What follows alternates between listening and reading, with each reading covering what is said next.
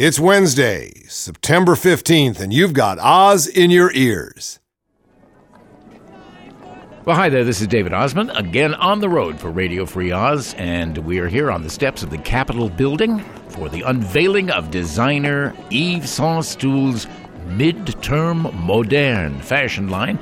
Uh, hi, Eve. Welcome to Washington, D.C. Well, merci, David, and hello to you, too. Yes. You know, this is a very exciting time. Upheaval is in the air. Uh-huh. The Republicans are beginning to test blood, and as you know, many of them live entirely on blood, so for them, this is a very heady time. Oh, yes. Well, it's a beheading time, too, I think, is uh, probably what they have in mind. Uh, so, are you designing for these uh, right wingers, these hordes of right wingers that are kind of descending on this town? No, David. uh, No? No, these they are cut from another cloth, and it is a shot I cannot float. Oh-ho. But I have put together a line of accessories that will allow us to suffer through the next two years. And by that, you must mean uh, some of this unusual jewelry. Ah, yes, the Bible belt. Uh, on both sides of the buckle, you see, are the lithium LEDs with continual readouts of Old and New Testament passages. Uh, wait, wait, wait. Let me try to follow this. And out of the throne proceeded lightnings, uh, uh, thunders, and voices. Uh-huh. That's uh, from uh, the Revelations. Is I think it is. Right? Look Uh-huh. inside now. Look there into the mirrored buckle surrounded by the clusters of emeralds and sardine stones. What do you see? Yeah. Oh, oh, my gosh. For just a second there, I thought I, I saw myself as Jesus. Well, everyone does, David. It's a holographic trick, but for the fundamentalists, a great self-esteem builder. Oh, I'm sure. I'm sure it is. Well, what about the the watch? Well, much more than a watch. It is Uh-huh. a GOP Gaydar early warning system. It glows pink and plays the village people if any of the Republicans in the room are still in the closet. Oh. I had Ken Mehlman tagged a month before he came out. Oh, that's a very clever item. Okay, now now this what is this? A flimsy? It's a a, a body suit. What, it's what's an this? ultra thin, second skin dyed the very hue of John Boehner's suntan. Oh. Slip it on and fit right in with the other Georgetown barflies toasting their skyrocketing sordid careers. You huh? can, you can have a, an Oliver tan and, and, and, a, and, a, and a bespoke suit sort of at the same time. Now, David, I uh-huh. know you're going Okay. to that tea party over at C Street Frat House. Oh, yes. You'll need some protection. I- I think Try so. on this faux George Washington tricolor radio hat with antenna wing. All right, let me- it oh. blocks all signals from Fox, Rush Limbaugh, and Glenn Beck, and surreptitiously lets you listen to Rachel Maddow while these boobs are trying to fill your head with their useless natter. Let me see now. Uh, so usually I get silence from these things, but oh, there, she she is. is. She's Yeah, funny, she huh? Cute. Uh-huh. She's nice boobs. Well, no, those uh, are the other. No, I, I uh, must go. A client of mine is attending an affair where Sarah Palin will be appearing. That's and too bad. She wants to keep her distance, Uh-huh. so no problem. She'll be wearing my new scent, KTC. KTC. It KTC. mimics Katie Couric's pheromones. It totally terrorizes mama grizzlies and leaves them That speechless. must be what worked on Jan Brewer. Ah, Au revoir! so long.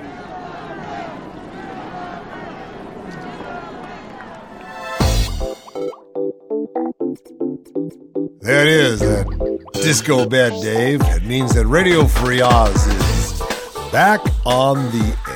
I don't know what it is about that music, Peter. Just sort of eh, eh, eh, puts us in the just in the right place. It makes me giggle. Actually, in these troubled times, it makes me giggle. And I, the giggler here is Peter Bergman. I'm your host. Our co-host, David Osmond, across the table from me here in the beautiful Blue U Studios. And I look over your shoulder. Oh, we were going to video ourselves today. Oh my gosh! yes, didn't we're going to do it. And we actually bought the tape to do it because we're getting into that. We're going to be adding video to the Oz site. You mean people can get on the road to Oz? The Road to Oz. David, you know, David gave it this great moniker, you know. I was going to call it the making of Oz. The Road to Oz. Yeah. The Scarecrow and the Tin Man, whatever, you know, uh, on, on the Road to Oz. We're going to be videoing the doing of this on, on a regular basis, I think starting Friday. It's And the guy. It's the guys behind the curtain. Yeah, but we have a bu- we have some video, some stuff we've already done. We're going to be putting it up on the site, so we're expanding the whole reach of the site. You know, you notice David and I now have both have blogs. Yep, I'm happy to be there. The poetry blog. Well, not always poetry, but it always started poetry. with poetry to to uh, you know uh, th- this week, and that was good. Yes, and we're only this far away from putting up our Oz audio file pages where you'll be able to download um, uh, CD quality. I guess that's 1644 and high res quality, which is 2448 of the uh, of three of our most produced pieces. That'll be that'll be a free service. And that for a while, that's coming along. I say for a while because we are also seriously in the process of putting together something special on Oz because we have a really hardcore group of very interesting people and interested people. We're going to create a membership site, the Oz and Ears. We're going to create the Oz and Ears. The Oz and Ears. That, that came out of your head, right? That's that, yeah, that, that one. That one is out of the of the road to Oz. That was easy, but the Oz and ears. Yeah, it, will be a subscription. You'll get all kinds of premiums for doing it. Yeah. The, the MP3s, the show will always be MP3s. always free on Radio Free Oz. But there's going to be other stuff. There's going to be you know snot rag in a bag, and there's going to be there's going to be special CDs, and there's going to be diplomas, and there's going to be special offers, and all kinds of marvelous stuff, and it's going to be for the Oz and ears. Bing and Bob are Morocco bound. We're oh yeah, we're definitely on the road. So yeah, and you know, so you know, because we're with you every day, and we found that I found that putting up the blog, for example, I've been blogging on a regular basis, and I'm beginning to get comments, some of which I read on the air.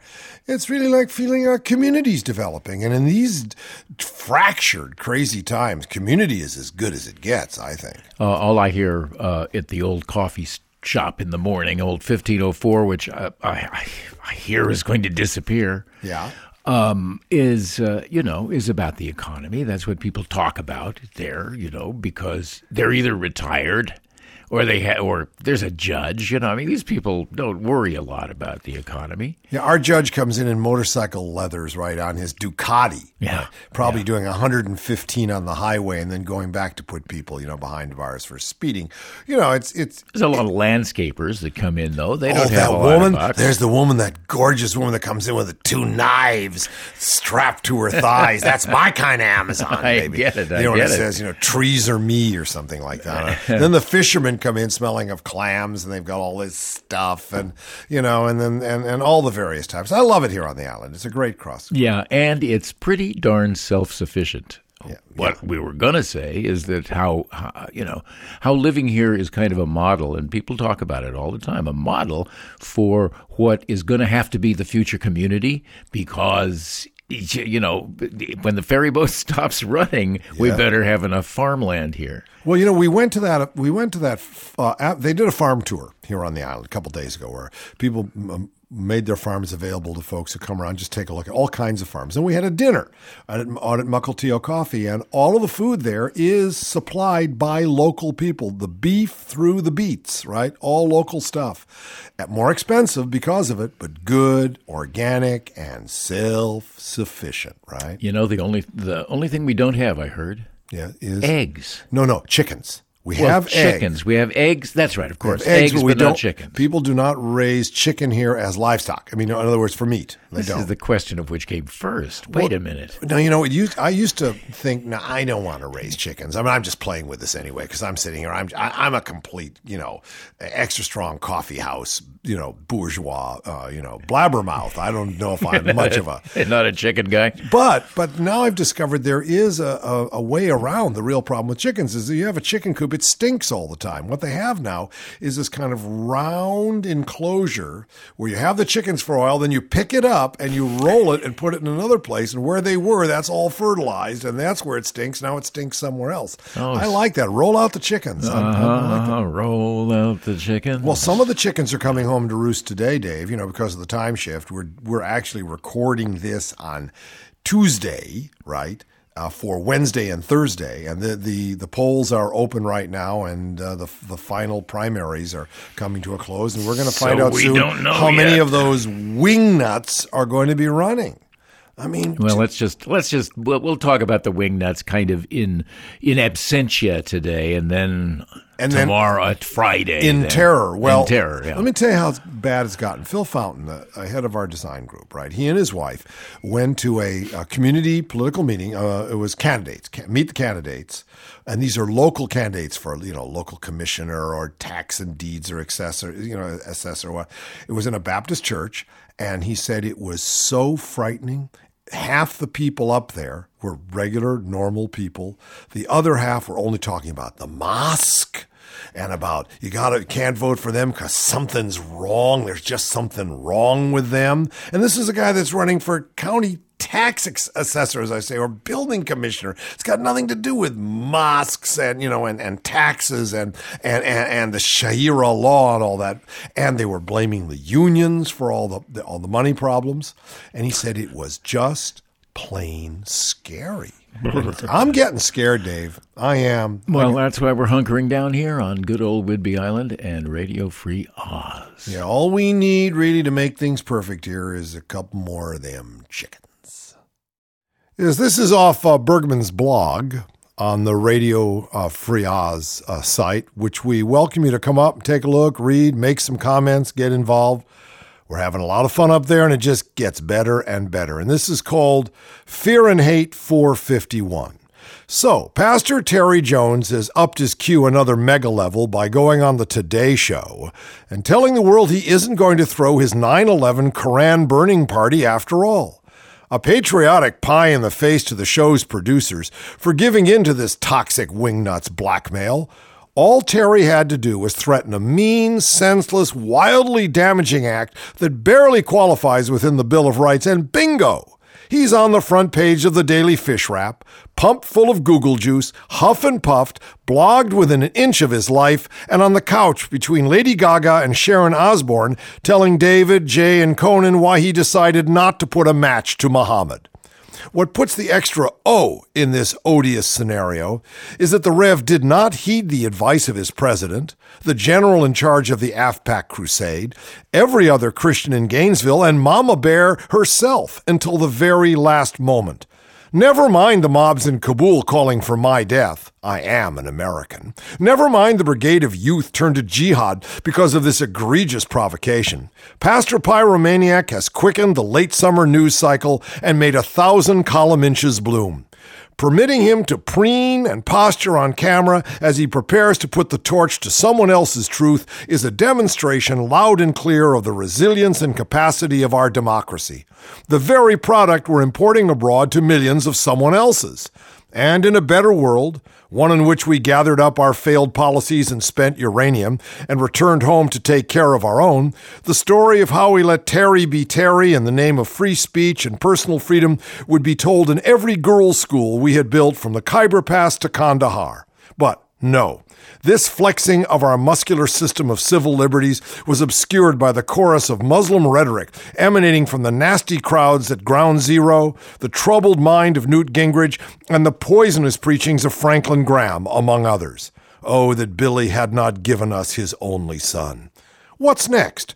Surely Reverend Terry's public relations triumph has produced a litter of copycats. They're going to have to belly up and lift the bar of desecration if they expect to get any respect from the jaded pharaohs of journalism. The resources are there. Just browse the slideshow from Abu Ghraib. All it takes is a little imagination and a willing press. See you on the other side. Hey, all of you Ozineers on Twitter. Uh, retweeting has its rewards, and we are going to give you an opportunity to win some cool stuff simply by helping us spread the word about Radio Free Oz on Twitter. If you aren't following us yet, go up to www.twitter.com slash Oz Network and follow the show. See you on the inside. This one off of NPR.org. Scientists on a research vessel in the Gulf of Mexico are finding a substantial layer of oily sediment stretching for dozens of miles in all directions. Their discovery suggests that a lot of oil from the Deepwater Horizon didn't simply evaporate or dissipate into the water, it has settled to the sea floor. And this am big bad news. The research vessel Oceanus sailed on August 21st on a mission to figure out what happened to the more than 4 billion barrels of oil that gushed onto the water. On board, Samantha Joye, a professor in the Department of Marine Sciences at the University of Georgia, says she suddenly had a pretty good idea about where a lot of it ended up. It's showing up in samples of the seafloor between the well site and the coast. She says, I've collected literally hundreds of sediment cores from the Gulf of Mexico, including around this area, and I've never seen anything like this, she said in an interview via satellite. Joye describes seeing layers of oily material, in some places more than two inches thick, covering the bottom of the sea floor. Oh my. It's very fluffy and porous, and there are little tar balls in there you can see that look like microscopic cauliflower heads, she says. It's very clearly a fresh layer. Right below it, she finds much more typical seafloor mud, and in that layer, she finds recently dead shrimp, worms, and other invertebrates. No surprise. How did the oily segment get there?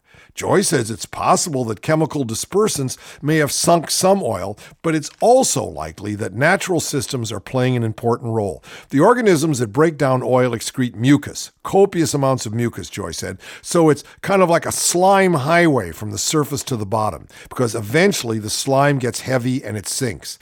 It's starting to sound like a tremendous amount of oil, and we haven't even sampled close to the wellhead yet. David Hollander from the University of South Florida says the government's original attempt to figure out what happened to the oil toted up how much washed ashore, how much evaporated, and how much may have stayed under the waves, but it didn't consider that oil could also end up on the sea floor. And so now the bottom really is turning out to be an important sink for the oil, he says. But the ecological impacts of oil on the seafloor depend on the depth of the ocean where it lies. Joye's findings so far have found oil in depths ranging from 300 to 4,000 feet. Shallower waters, in particular, are potentially uh, important, not just for life on the bottom, but for the entire marine ecosystem. A lot of fish go to the bottom and eat and then come back up, Hollander says. And if all their food sources are derived from the bottom, then indeed you could have this impact. Figuring all that, though, will probably take many, many years. Yeah, many, many years of bad shrimp, bad fish, bad politics, BP running away from their responsibility. You know, the thing that really gets me about all this is, you know, Oz as a daily show was born two days after, you know, you know, the horizon blew up. And everybody was on top of it until they capped it. And now it's kind of like, disappeared. It's out of the news cycle. It's down there on the slime highway. Dave, let me treat you to a new approach to the whole idea of ecology and global warming. It's interesting, it's disturbing, and it's compelling. The cover of the American Scholar Quarterly carries an impertinent assertion the Earth doesn't care if you drive a hybrid. The essay, in, actually, instead, is titled What the Earth Knows. What it knows, according to Robert Laughlin, co winner of the 1998 Nobel Prize in Physics, is that what humans do and ostensibly for the earth does not matter in the long run, and the long run is what matters to the earth. We must, Laughlin says, think about the earth's past in terms of geologic time. For example, the world's total participation in a year is about one meter, the height of a golden retriever. About 200 meters, the height of, of the Hoover Dam, have fallen on Earth since the Industrial Revolution. Since the Ice Age ended, enough rain has fallen to fill all the oceans four times since the dinosaurs died. Rainfall has been sufficient to fill the oceans 20,000 times. Yet the amount of water on the Earth probably hasn't changed significantly over geologic time. Okay? Okay. Damaging this old Earth is, Laughlin says, easier to imagine than it is to accomplish. There have been mass volcanic explosions, meteor impacts, and all manner of other abuses greater than anything people could inflict, and it's still here. It's a survivor. Now, he admits that a lot of responsible people are worried about atmospheric concentrations of carbon dioxide. He says this has the potential to modify the weather by raising temperature several degrees centigrade. The governments have taken significant, although ineffective, steps to slow the warming. But on the scales of time relevant to itself, the Earth doesn't care about any of these governments or their legislation. Buy a hybrid, turn off your air conditioner, unplug your refrigerator, yank your phone charger from the wall socket. Such, such actions will have the end result exactly, leave the end result exactly the same. Someday, all the fossil fuels that will be used in the ground will be burned. After that, in about a millennium, the Earth will dissolve most of the resulting carbon dioxides into the oceans, etc., etc. It's all a matter of millennia, over millennia, everything will be okay. Eventually, returning all the levels to the sea, and and that humans may ring, may think about it, but it's just a blink of geologic This time. is macro versus micro. here. Yes, and we live is- in the micro. We live every day, every second, every microsecond in the micro. So having a the the the only there's a macro view of the world which came about when uh, they took the first picture of the whole Earth. It was a fundamental change in in in consciousness, uh, human consciousness, that there was the, there was this thing, this round thing that was blue and white and slight and brown in places. This ocean Earth. Yes. That's what we were living on, and that that was then became Gaia. Yeah, the, Gaia. Gaia, the yeah. goddess yeah. Earth as it were, Earth as a um, as a you know as an almost sentient being. yeah, because yeah. ecology had to do with the fact we're interacting with something that's very real and responsive. And and, and I think that uh, that looking at the earth in that way, you, yeah, oh, well, there's this little boil down there, the volcano. Uh, the volcano is a little boil on the finger. It really doesn't matter very much. On Does the, to the people the, living at the base of the volcano. Yeah, yeah. So I think this guy, this writer, has a, yeah, he's right, sure. Millennia, same amount of water, water, it comes and goes. But people get flooded away and then they get droughted upon. It, it, it's not the same in in micro, and it's not the same when you put people on the planet. I think it's very disingenuous. I mean, uh, it's fine in, in the in in the terms of being able to get one kind of perspective. You can laugh at the fact that yeah, my hybrid, I don't have hybrid, but my my clean running diesel really makes a difference. Doesn't make a difference. The fact is, is that we've I've got to deal with what it does to the people next door. I've got to figure out what it does to people down the way who are living too close to the oceans that are draining or coming up.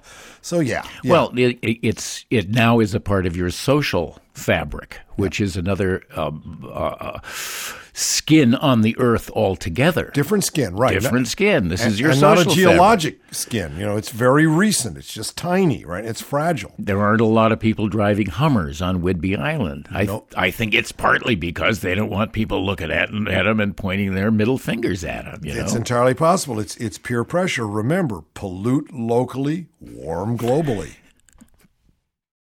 This is out of the New Yorker and written by Lawrence Wright, who's the author of The Looming Tower and one of the experts on 9 11 and its concomitants. When a dozen cartoons satirizing the Prophet Muhammad appeared in a conservative daily newspaper in September of 2005, there was only a muted outcry from the small Danish Muslim community and little reaction in the rest of the Muslim world. Six months later, however, riots broke out and Danish embassies were burned. More than a hundred people died. Assassination threats were made and continue to this day. Last year, when plans were announced for Cordoba House, an Islamic community center, to be built two blocks north of Ground Zero, few opposed them. The project was designed to promote moderate Islam and provide a bridge to other faiths. Imam Faisal Abdul Rauf, the Sufi cleric leading the effort, told the Times in December, We want to push back against the extremists. In August, the Landmark Preservation Commission granted Park 51, as the center is now known, unanimous approval. A month later, it is the focus of a bitter quarrel about the place of Islam in our society. The lessons of the Danish cartoon controversy serve as an ominous template for the current debate. One reason for the initial lack of reaction to the cartoons was that they were essentially innocuous. There is a prohibition on depictions of the Prophet in Islam, but that taboo has ebbed and flowed over time, and only two of the 12 published cartoons could really be construed as offensive in themselves. One portrayed the Prophet as a barbarian with a drawn sword, which played into a racial stereotype. The other showed him wearing a turban in the shape of a bomb. Newspapers in several Muslim countries published the cartoons to demonstrate that they were tasteless rather than vicious. The cartoons, in other words, did not cause the trouble. So what happened? A group of radical imams in Denmark, led by Ahmed Abu Laban, an associate of Gamayal al Islamiyah, an Egyptian terrorist organization, decided to use the cartoons to inflate their own importance. They showed the cartoons to various Muslim leaders in other countries and included three illustrations that had not appeared in the Danish papers. One was a photograph of a man supposedly wearing a prayer cap and a pig mask and imitating the prophet. He turned out to be a contestant in a French hog calling competition. Another depicted a dog mounting a Muslim in prayer. The third was a drawing of the prophet as a maddened pedophile, gripping helpless children like dolls in either hand.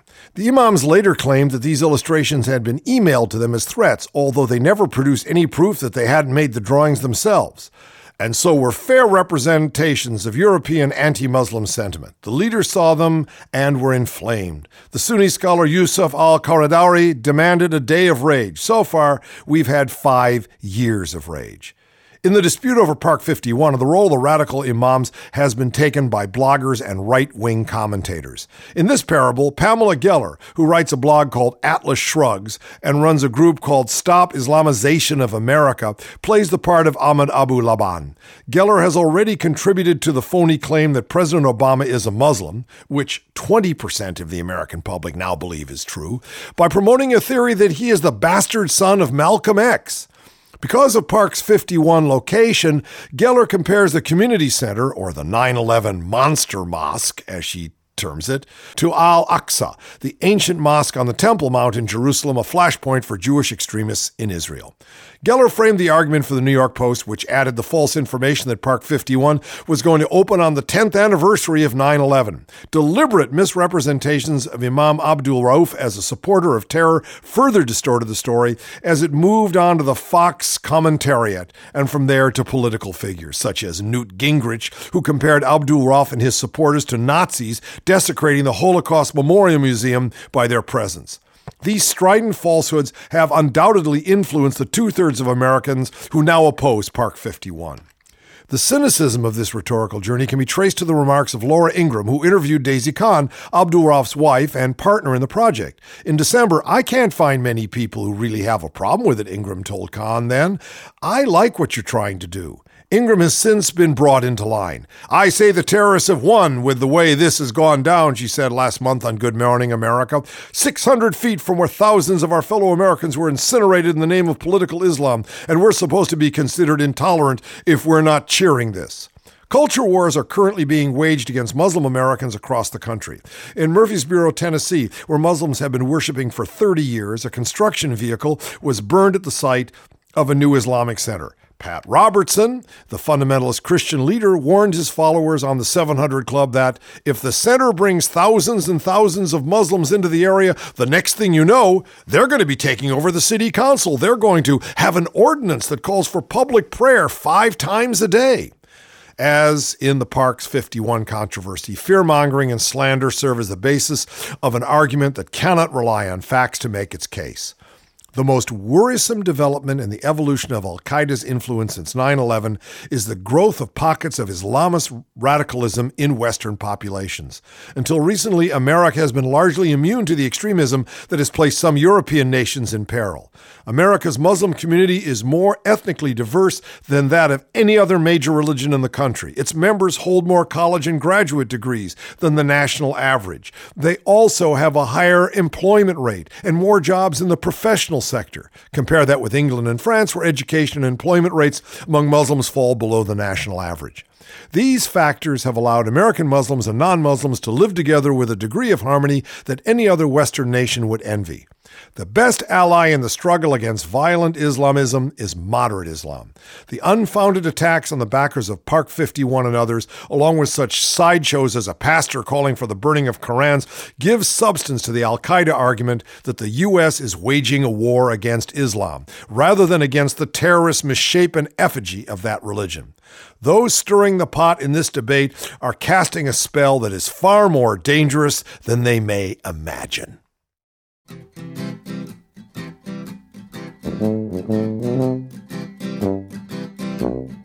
My portfolio is high. I'm going on vacation. Anywhere I wanna, I put it on my card. I could use a little sun and to see some ancient ruins. The pyramids are calling, off to Egypt I will fly. I go swimming in the big Egyptian river, bathing in the waters of the Nile. The sun is shining down, and everybody's happy. Bathing in the waters of Nile. My job is so secure, and my government is stable. The weather's getting better, a little warmer every year. And now we've got free trade, and everyone will prosper. Locals here are happy. I think I'll have another beer. Let's go swimming now. We're swimming in the big Egyptian river. Bathing in the waters of the Nile. The sun is shining down, and everybody's happy. Bathing in the waters of the Nile. I thought I heard a bomb. It must be a celebration. If anything was wrong, they tell me on TV. Sometimes I am amazed how perfect things are going.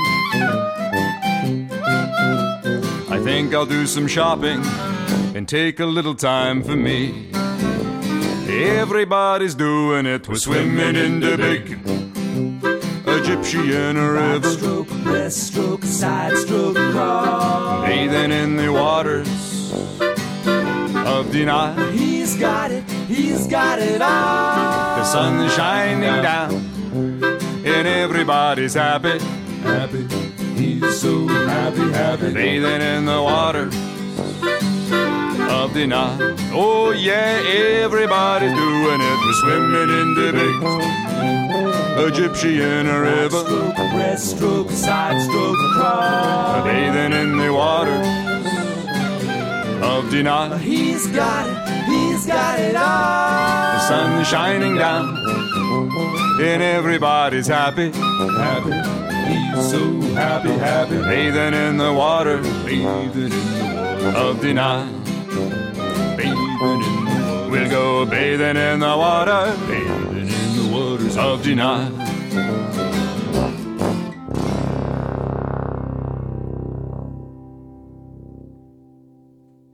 Even as more American troops flow into the country, Afghanistan is more dangerous than it has ever been during the war, with security deteriorating in recent months, according to international organizations and humanitarian groups. Large parts of the country that were once completely safe, like most of the northern provinces, now have a substantial Taliban presence, even in areas where there are few Pashtuns, who previously were the Taliban's only supporters. As NATO forces poured in and shifted to the south to battle the Taliban in their stronghold, the Taliban responded with a surge of their own, greatly increasing their activities in the north and parts of the east. The worsening security comes as the Obama administration is under increasing pressure to show results to maintain public support uh, for the war and raises serious concerns about whether the country can hold legitimate nationwide elections for parliament next Saturday. Unarmed government employees can no longer travel safely in 30% of the country's 368 districts, according to published United Nations estimates. And there are districts deemed too dangerous to visit in all but one of the country's 34 provinces. The number of insurgent attacks has increased significantly. In August 2009, insurgents carried out 630 attacks. This August, they initiated at least 1,353. An attack on a Western medical team in northern Afghanistan in early August, which killed 10 people, was the largest massacre in years of aid workers in Afghanistan. The humanitarian space is shrinking day by day, said a CARE Afghanistan official, Abdul Kabar. American military officials say the increased level of violence is related to the rise in the number of its forces there. Well, that's good news. Put in more people, have more violence. That's a nice algorithm. The last 2,000 of 30,000 new American troops are expected to arrive in the next week or two, military officials say. The result is more military operations, they say, and more opportunities for the insurgents to attack coalition forces. This is what Eikenberry warned about last November. You send in more people, all you're going to get is more violence. But no, Hillary and Barack didn't listen. Now, that does not entirely explain the increased activity of the Taliban in areas where they were seldom seen before and where the coalition presence is light, however. Last year, American military leaders adopted a strategy of concentrating operations in what they identified as 80 key terrain districts, mostly in the south and east of the country, less than a fourth of Afghanistan's districts. The idea was to attack the Taliban where they are strongest and concentrate forces where populations were largest. While how many fighters the insurgents have is a matter uh, of estimate and conjecture, the impact they have is easy enough to judge. Last month, ISAF recorded 4,919 kinetic events. I love this language. Well, that's different than a passive event. What, an IUD that never goes off, I guess, is a passive event. 4,919 kinetic events, including small arms fire, bombs, and shelling, a 7% increase over the previous month, and a 49% increase over, over August of 2009. The Afghan NGO Safety Office says that by almost every metric it has, Afghanistan is more dangerous now than at any time since 2001. The most recent troop buildup comes in response to steady advances by the Taliban. Four years ago, the insurgents were active in only four provinces. Now they are active in 33 of 34, the organizations say. You know what? We are losing this occupation. It's not a war. It's deadly like war, but there's not a real enemy here. This is an occupation, and we're losing. Military officials counter they are making headway against the Taliban. Petraeus said recently that NATO forces had killed almost 3,000 insurgents this summer, 235 of them commanders. Last December, the military assessed Taliban strength at 25,000. So what? They've killed 10% of the Taliban? You think? A top coalition general bristled recently. I wonder what a general looks like when he bristles. Does like the does his hair stand out, you know, like in those cartoons? Well, he was bristling when asked about views among some critics that NATO was losing the fight. How do they know we're losing? I can lay out rhyme and reason about where we're making progress. Will you go ahead and do that, General? We're building. They're destroying. I say to them, prove it. Oh, I tell you that. Now, there's a real explanation of the war. We're building, they're destroying. We build it during the day, they destroy it at night. We come back, we build it. Sometimes we destroy it, they build it. Actually, it ends up everybody destroys it. Well, 9 11 is over. You know, it's it, I, I fear it almost as much as the 4th of July and various other holidays where weird things happen sometimes. But they, they did not really burn many Korans. That's no. the good news. No, right? or tear many pages out. A, but a would be Koran burner in Amarillo, Texas was foiled by a 23 year old Texas skateboarder named Jacob Isom, who was among a group of people protesting a planned burning on Saturday. As Isom described it, I snuck up behind him and took his Koran, and he said something about burning the Koran. I said, Dude, you have no Koran, and ran off. oh, my. So this is the new, this, this is the new political dialogue. He should have been tweeting him, right? Dude, you have mm. no, you know, all right. David Grisham, who announced the plans to burn the Koran in support of Florida pastor Terry Jones, right, the mm-hmm. wingy nut, yep. who called off his own planned Koran burning on television, yeah, right, is the director of Repent Amarillo, According to the Amarillo Globe News, the group aims to deter promiscuity, homosexuality, and non Christian worship practices through confrontation and prayer. This is serious stuff. Oh, confrontation. We're, well, uh-huh. pro, you, yeah. you're, you're, you know, you are of the devil if you are promiscuous, mm-hmm. if you are homosexual, mm-hmm. and if you are worshiping in a non Christian way. It's damn serious. And if Dave. you got all three together, they're really in your face. Oh, no. Okay. So Repent Amarillo has recently led a boycott against Houston after it elected Mayor Annise Parker, who is a lesbian. It also targeted a group of local swingers back in March. Oh, jeez. According to Globe News, Isom was one of about 200 people who gathered to support or, prote- or protest Grisham's plan and says he grabbed Grisham's copy when he became distracted while arguing with several residents at Sam Houston Park about the merits of burning the Islamic holy book. You're just trying to start holy wars, Isom said to Grisham before giving the Koran to a Muslim leader who was also present. Yeah, that's what he's trying to do. Well, that's uh, that's inter that's sort of interfaith community communication there. I like that's a skateboarder. There's here's these three people. You know, okay, so you, you see the movie. Here's this guy who's going to burn the Koran. Whoever the hell part of is. Amarillo Right. Repent. Yeah, okay, Amarillo Repent. Which There's is a- all part of this scary, scary religio-fascist stuff. That's There's a there's a flag and a there's a flag and a and a cross. there they're, they're there, and then there's the skateboarder. Yeah, you can imagine he's got the chains, he's You got know, the burn the- I off his you, ass, you know, Koran. whole thing, you Yeah, know, a whole thing. Yeah. and uh, and, then, and then we find out there's a Muslim cleric. or someone like or someone leader like him standing, by, nearby, ready to take you know ready to take the what- Quran what- once what the I say. Well, I th- skateboarder I, I has think taken. I, I'm I'm proud of the skateboarder. Needless to say, I mean that's really quite a, a, a scene. But I'm I am yeah scared of this confrontational thing now. And it's getting worse and worse, Dave. And the more and more of those people are showing up at Tea Party rallies with guns saying, you know, bullets or ballots, there will be a reconstruction, all this sort of Didn't stuff. it used to be we were just uh, just afraid of the Hell's Angels? I mean. We were scared of them coming into town on their motorcycles. Yeah, Wasn't the, that it? yeah, the wild ones. Now, you know, now it's the inerrant ones you have to watch out for. Oh gosh, on their prayer mobiles. Never made a mistake, never gonna make one. Bam, bam. From the Gray Lady, and we sure are glad she's still around.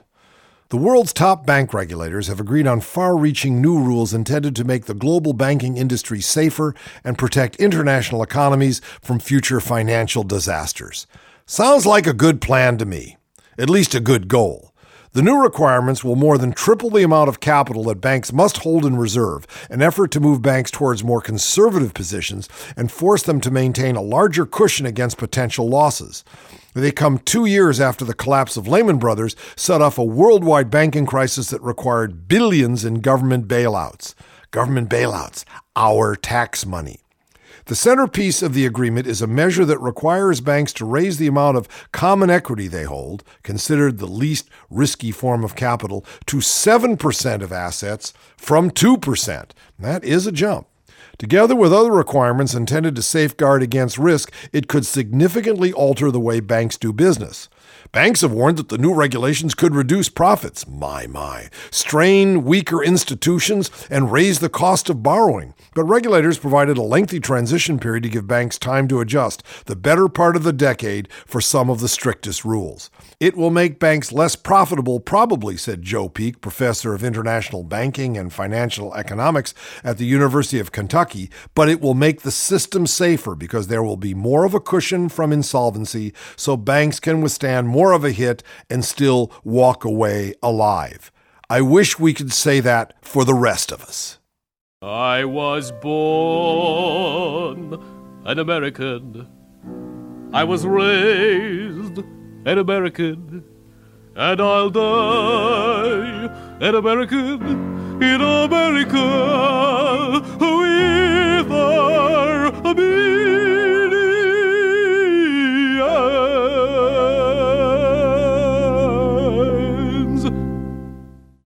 Public opinion of the Republican Party's legislative platforms has hardly been polled to date, in large part because few specifics have been offered in detail. It's hard to poll something that isn't there, but they're trying.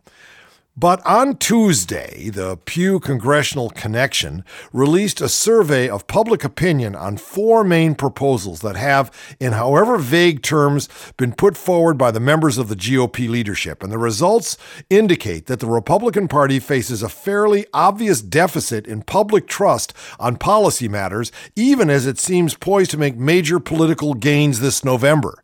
That's because it's not about policy. It's about anger and stupidity and bad food and couch potatoism and racism and, and, and frustration. According to the results, a proposal to extend all the Bush tax cuts, including those for the wealthy, was supported by just 29% of the respondents. Calls to repeal the health care reform law passed by President Obama was favored by just 32% of the public. Creating vouchers for Medicare was supported by just 33% of the public. Amending the Constitution to disallow authentic citizenship for citizens of illegal immigrants who were born in the United States was favored by 46, 49 opposed. Much too close for my like.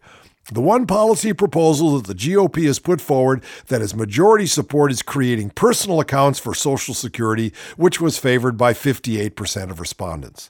Coming less than two months before the 2010 elections, the findings feed a question often bandied about by Democratic strategists not associated with specific campaign committees. Why has the party been so ineffective in focusing the spotlight on the Republican alternatives being offered to voters?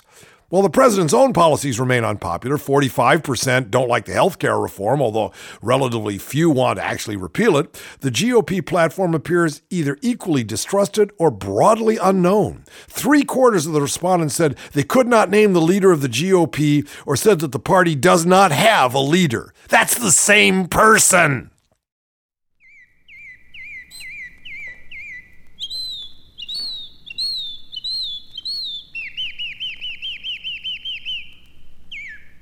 Well, hello, dear friends.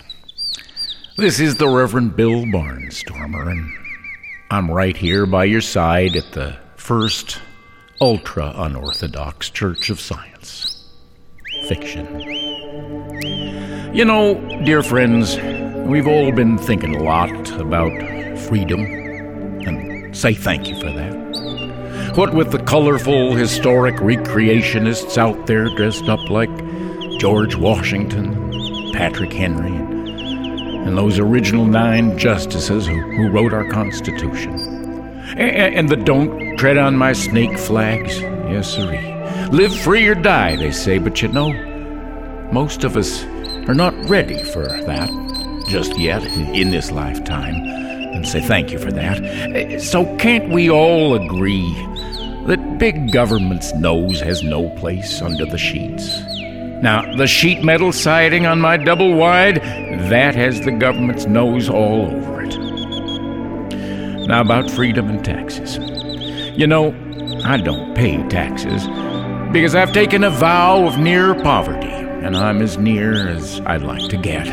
Say thank you for that. But, dear friends, if you are a rich person, take that tax money Congress is going to give back to you and trickle it on down Pay somebody to drive your laundry to the French cleaners. Eat your meals out and tip. Spread it around at the farmer's market. Spend freely and say thank you. You know, not so long ago, dear friends, freedom meant a thing with a, a deadly price on it for a lot of folks. Why, some women figured it was all about voting and jobs and Cosmopolitan magazine, and and most most kids thought freedom was summer vacation, and you could say thank you again and again for that. But freedom at this time isn't about the show off in the wig. It's about our right as the chosen people, Americans, to milk the cow dry. And the sooner she's dry, dear friends, the closer we are to that next world where we can all say thank you and eat our last supper unto all eternity. This is the Reverend Bill Barnstormer. Don't forget to send for my two new good booklets Medical Marijuana Inside the Government Health Plan and Household Tips About Terrorists. Just send a, a cute postcard uh, to me at Good Booklets, Box X, in Old Gaspipe, California. Goodbye for now.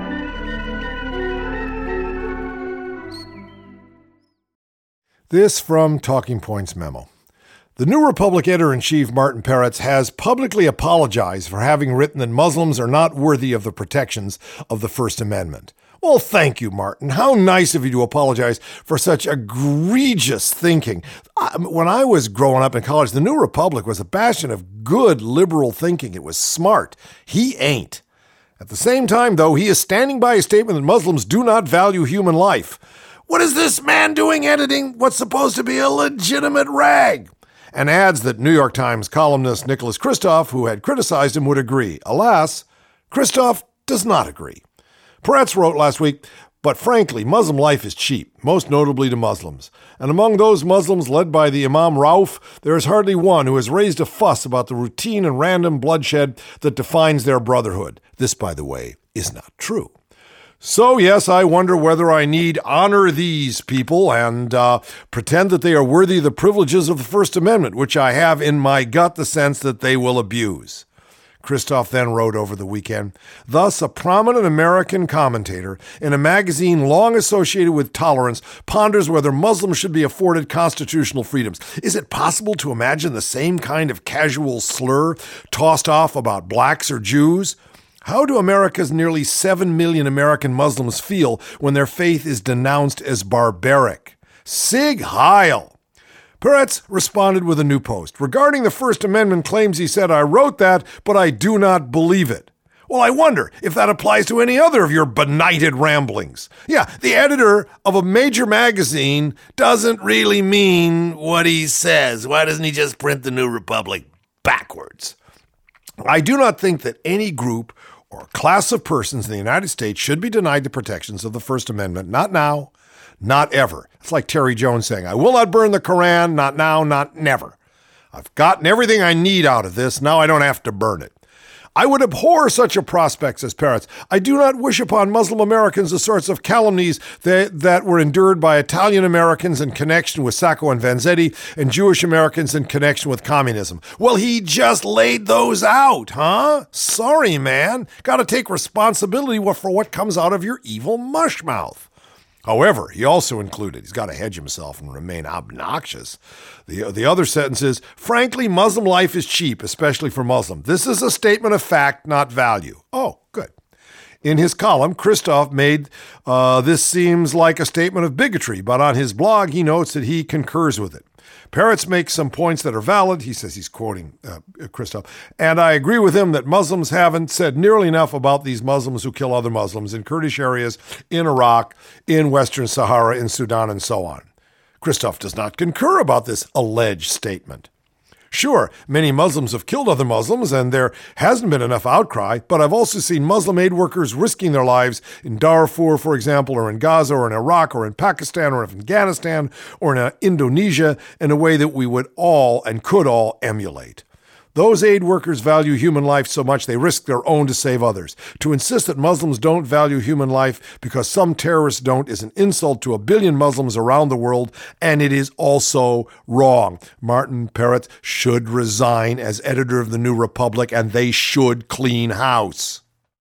Well, uh, Radio Free Oz closing down for another day, or is it night where you are? We're going to be saying goodbye to the web's number one news team, or are we just the number one team? Nobody calls themselves a team on the, The number one web team. web team. Yes, Pete and Dave, the number then- one web team. Then you just say web team, and everybody knows what that means. yeah. Well, let's let's tang them, baby, and then then we can go talk about it. Let's tang 'em. Okay.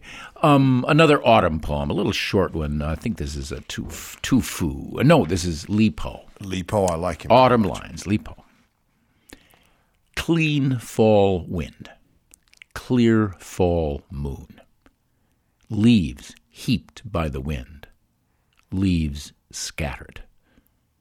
A cold raven flaps slowly from his roost. Thoughts of you fill my head. Will I ever see you again? The ache around my heart gets bigger. Ah, yes. The ache inside of autumn. Well, more autumn tomorrow and more Oz with it. The Oz team that makes this all happen. Peter Bergman, your host. David Ossman, your co host. Bill McIntyre producing it. John Cummings doing the ones and zeros. Phil Fountain, head of the Oz Design Group. Dave Maloney doing the wonderful audio work here and, and making the Blue U available. Scott Wild does our social media and is building the website, uh, you know, just making it more and more robust, excuse the expression.